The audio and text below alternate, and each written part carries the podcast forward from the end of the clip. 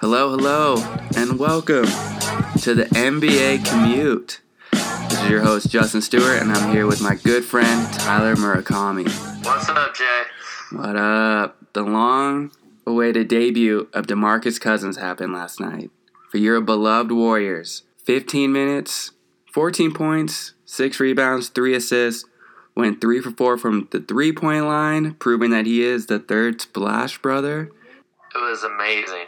Amazing. Like, I know that they were just playing the Clippers and they didn't have Lou Williams or Danilo Gallinari for most of the night, but it was kind of like, you know, Thanos and uh, the five Infinity Stones. It's pretty awesome. Kerr finally got to play his five All Star lineup. Finally. It's about damn time.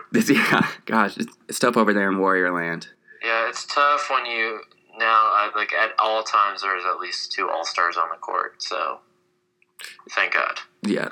And what I noticed is Boogie caught the ball in all his traditional Boogie places. You know, he had down on the block, extended block, as well as trailing for the three. And he looked comfortable in that offense. It gives the Warriors another playmaker out there. They can kind of throw it down the post, give them gives them another identity, which is scary because they're already dominant with their identity right now. Yeah, just a couple. I mean, like the first basket he had was off a pick and roll, like a big man rolling to the hoop, and we haven't had that really for the whole Kerr era. We had, uh, you know, Bogut, Looney, uh, JaVale. Um, so that was that was a pleasant surprise to see a big guy who could draw fouls and kind of get to the rim. They showed a stat last night that they were like um, guys who lead the league in free throw attempts in the last couple years, and he was two behind Harden. So I kind of forget we you know he could someone that's just going to get to the line and draw a ton of contact. Um, so that was pretty amazing. I know he's been practicing his three, and the fact that he went three or four, and we have another stretch five is huge because Steph already draws so much gravity that if we have someone who can knock down the three, that's you know that's awesome. Oh yeah. So I was really happy. Yeah, and you had I mean the pick and roll is KD and DeMarcus Cousins. It's over, ladies and gentlemen. And the crazy thing is, is that's probably not their most potent pick and roll. It's probably it's Curry and KD, which Kerr hardly ever runs. Uh, so hopefully we'll see more of that pick and roll offense from the Warriors. But I mean, Boogie looked comfortable out there shooting the ball, uh, banging down low. He still needs to get his rhythm back with his one-on-one moves. Like you said, he was still drawing fouls. He wasn't hesitant at all. Like he was either posting up, gonna make a move right away, or getting Curry for a nice cut, or passing it back out to Klay or or whatever. But I thought he looked good out there. I, mean, I felt like the rest of the team was kind of out of rhythm because I mean, Boogie was three of four from three. The rest of the team went six of thirty-three. So imagine if like Steph, KD, and Klay were hitting their threes, it would have been like a forty-point game. yeah, That being said, the, the Clippers are not the the team that is going to like cause De, Demarcus like problems. It's going to be the teams that run heavy pick and roll. So like yeah. um, the Lakers and the, the Rockets Mhm. when they're going to Harden try to ISO against Boogie. You know LeBron against Boogie. So that'll be interesting. He's kind of still laboring up the court, but I think that's might be how he runs. Yeah, I think a combination of just how he runs as well as the Achilles injury. But and it's not even the All Star game. Got a couple months to get ready for the playoffs. I think he'll be on a pretty heavy minute restriction too moving forward. And he may is he going to be playing playing back to backs? I don't think he'll be playing back to backs. Um, they said he said he wasn't going to be playing over thirty minutes for a while, Okay. and Kerr normally doesn't like to keep his minutes under thirty. I would like to point out that I called that Klay Thompson shots were going to go down because Boogie's going to be playing in that second unit with Klay. Yeah. So Klay had twelve shots last night, and he played thirty four minutes. So that's right around where I would expect from him for like ten to fifteen shots hmm uh, which is kind of a dip from normal. Oh yeah, absolutely. I saw another stat that was like when they compared when everyone had like when KD took the most shot attempts on the team, when Steph took the most shot attempts on the team, and when Klay took the most shot attempts on the team. Yeah. And I think this season, when Klay leads the team in shot attempts, they're like eight zero. Eight nine. So because it, it means like the ball's moving and Klay's getting the rhythm. Yeah. Um, so just something to keep an eye on. Klay's Mhm. shot attempts. I wonder what their record is when Klay shoots more than 15 times on less than four dribbles. Just some insane Oh, stat like that. One thing about Boogie, he looked happy out there. He looked like he enjoyed the game of basketball again. And that's something that we haven't seen, definitely didn't see it in Sacramento. When we saw flashes of it in New Orleans when him and Anthony Davis really got going. I mean, I haven't seen him smile, scowl, and just enjoy his time on the basketball court since maybe his Kentucky days with John Wall. Yeah, I mean, I, I haven't really followed Boogie's career too much, but I mean, he was probably just happy to, to be out there. Yeah, You know, it's been a long road for him. no, exactly. Boogie had a Boogie quote last night, to say the least. You know, everything was kind of centered on you tonight. You're getting standing O's when you're walking off after getting fouled out, stuff like that. Man, um, probably the fakest love I ever received. in my life. Fake love. That's what he's getting at. The Drake fake love. I mean, Steph gets fake love, but KD doesn't. KD sucks. Yeah. And he said in a he had a quote earlier this week that was like, Yeah, everyone hates KD. They hate me. They hate the Warriors. They might like they might like Steph, but they probably hate him. Yeah, I mean, I think everyone loves Steph and Klay, but definitely not KD. yeah. Not a lot of KD stands out there. I thought that was a great quote from DeMarcus Cousins. And he's he's gonna have good ones all season if they keep giving him the mic, which they will because he is DeMarcus Cousins and he is on the Warriors.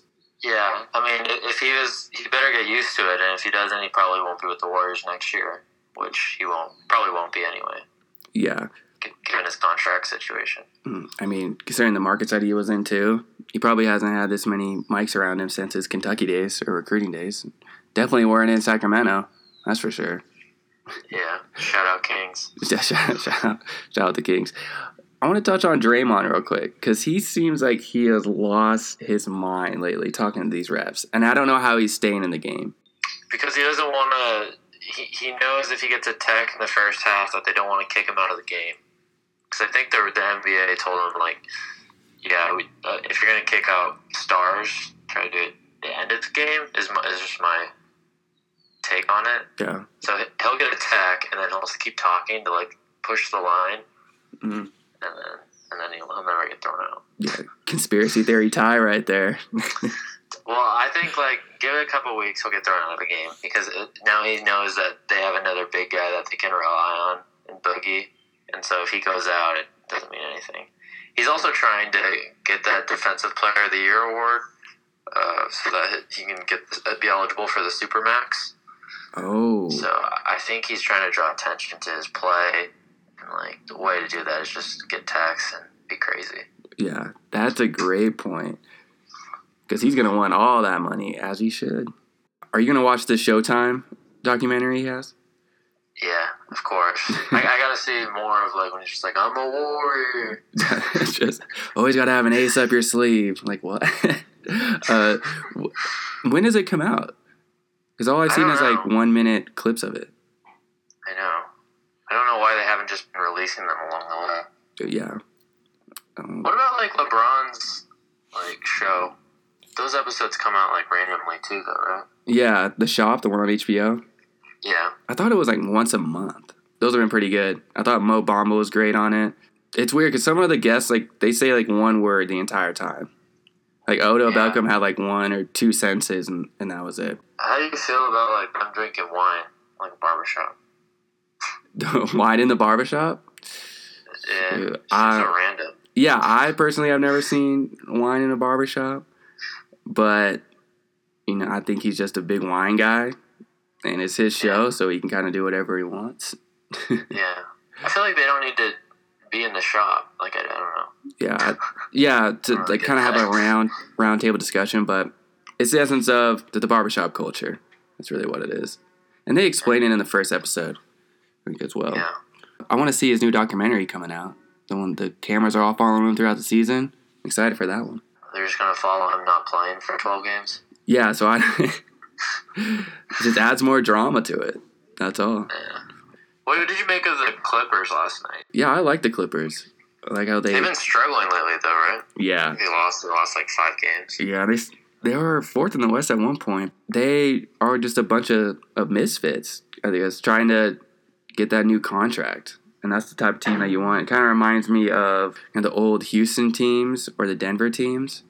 It was just kind of these guys that no one superstar, but just a bunch of good to great players. They're they're a fun team to watch. I like Lou Williams. He wasn't playing last night, but he's always he's always a favorite of mine. And Tobias Harris, who I think could be he could be your third best player on a championship team.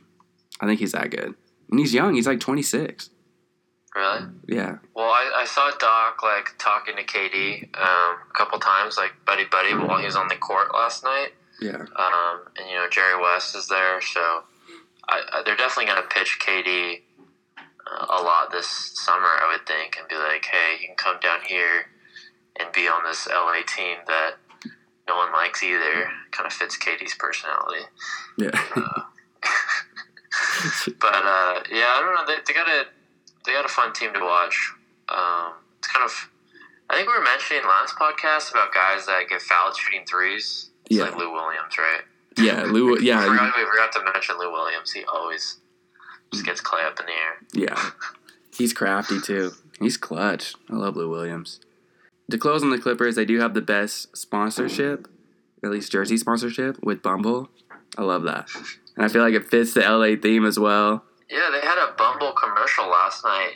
They're doing like Bumble Friends, like Bumble Work. Oh, I don't really? know. Yeah, I think they're trying to get in like Slack a little bit, Oh, but I'm not sure. Yeah, interesting. Do you want to discuss anything else? Any any other any other NBA news?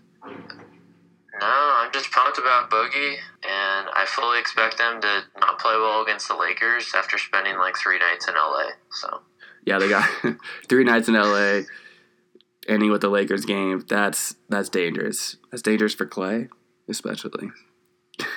Yeah, Klay's Klay's not shooting above forty percent. No, not at all. But he does get those home cooked meal nows because isn't he from LA? He's not staying with his dad or his mom. He's gonna go crazy in LA. LA Klay. Yeah. Jesus. Have you been following Kyrie lately? Uh, yeah. I mean, a bit. All the all the talk he has in the media. Yeah. What did you think about his words towards his younger I thought that was ridiculous. He's like 26 years old. He's like, oh yeah, my younger self, man. I was a fool. It was like two years ago. Yeah, it's not like it's not like a eight years ago or anything like that. It was literally two seasons ago. Do you think that Kyrie would ever go to LA after this year? Yeah, because isn't that the rumor right now? Because he called LeBron. Which I thought the most surprising thing of all that was that Kevin Love and LeBron actually talk. Because throughout, You know, LeBron loves Kevin Love. yeah, he's one of his favorite teammates, right? Yeah, and like from his USA days as well. But during the Cleveland like time, like LeBron was never really giving him high fives, any dap or anything like that. But maybe that was because he, he knew Kevin Love didn't need it. You know, and- I don't know. I think he just likes Kevin Love because he was Kevin Love was like the eternal scapegoat, and then Kevin Love didn't really care. yeah, that's, that, is, that is true. And he stopped Steph that one play. Did you watch? Oh, Jesus Christ! I bring this up. No, but uh, he was a big part of winning their championship. And I think anyone that helps LeBron win a championship automatically is one of LeBron's great friends, especially one for Cleveland. Did you watch Richard Jefferson's video on That was the most absurd thing I've ever seen in my life. My God. that was he won one championship. He's like, yeah, you know, some some of them mean more. Like, what the fuck are you talking about? A championship is a championship. It's ridiculous. spoken like a true Warriors fan. I thought You it know what, was. Richard Jefferson? His his problems with the Warriors go back to like 2013 when we're playing the Spurs, and all he had to do was make two free throws, and he missed both of them, and we lost game one. I was pissed. No, people don't forget. He's a saboteur. It's been awful for a while.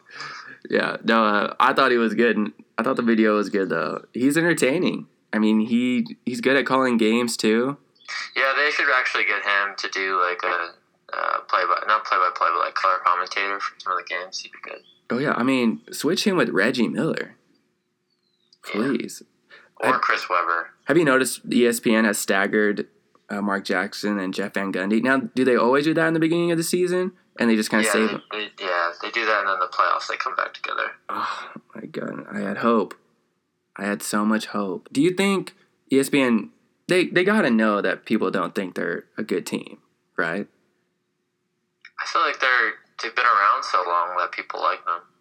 Yeah, I guess like the the general public doesn't mind them, but I think all the basketball nerds and the people that follow about like the NBA throughout the season, and the league pass guys, they don't like them. They don't like them at all.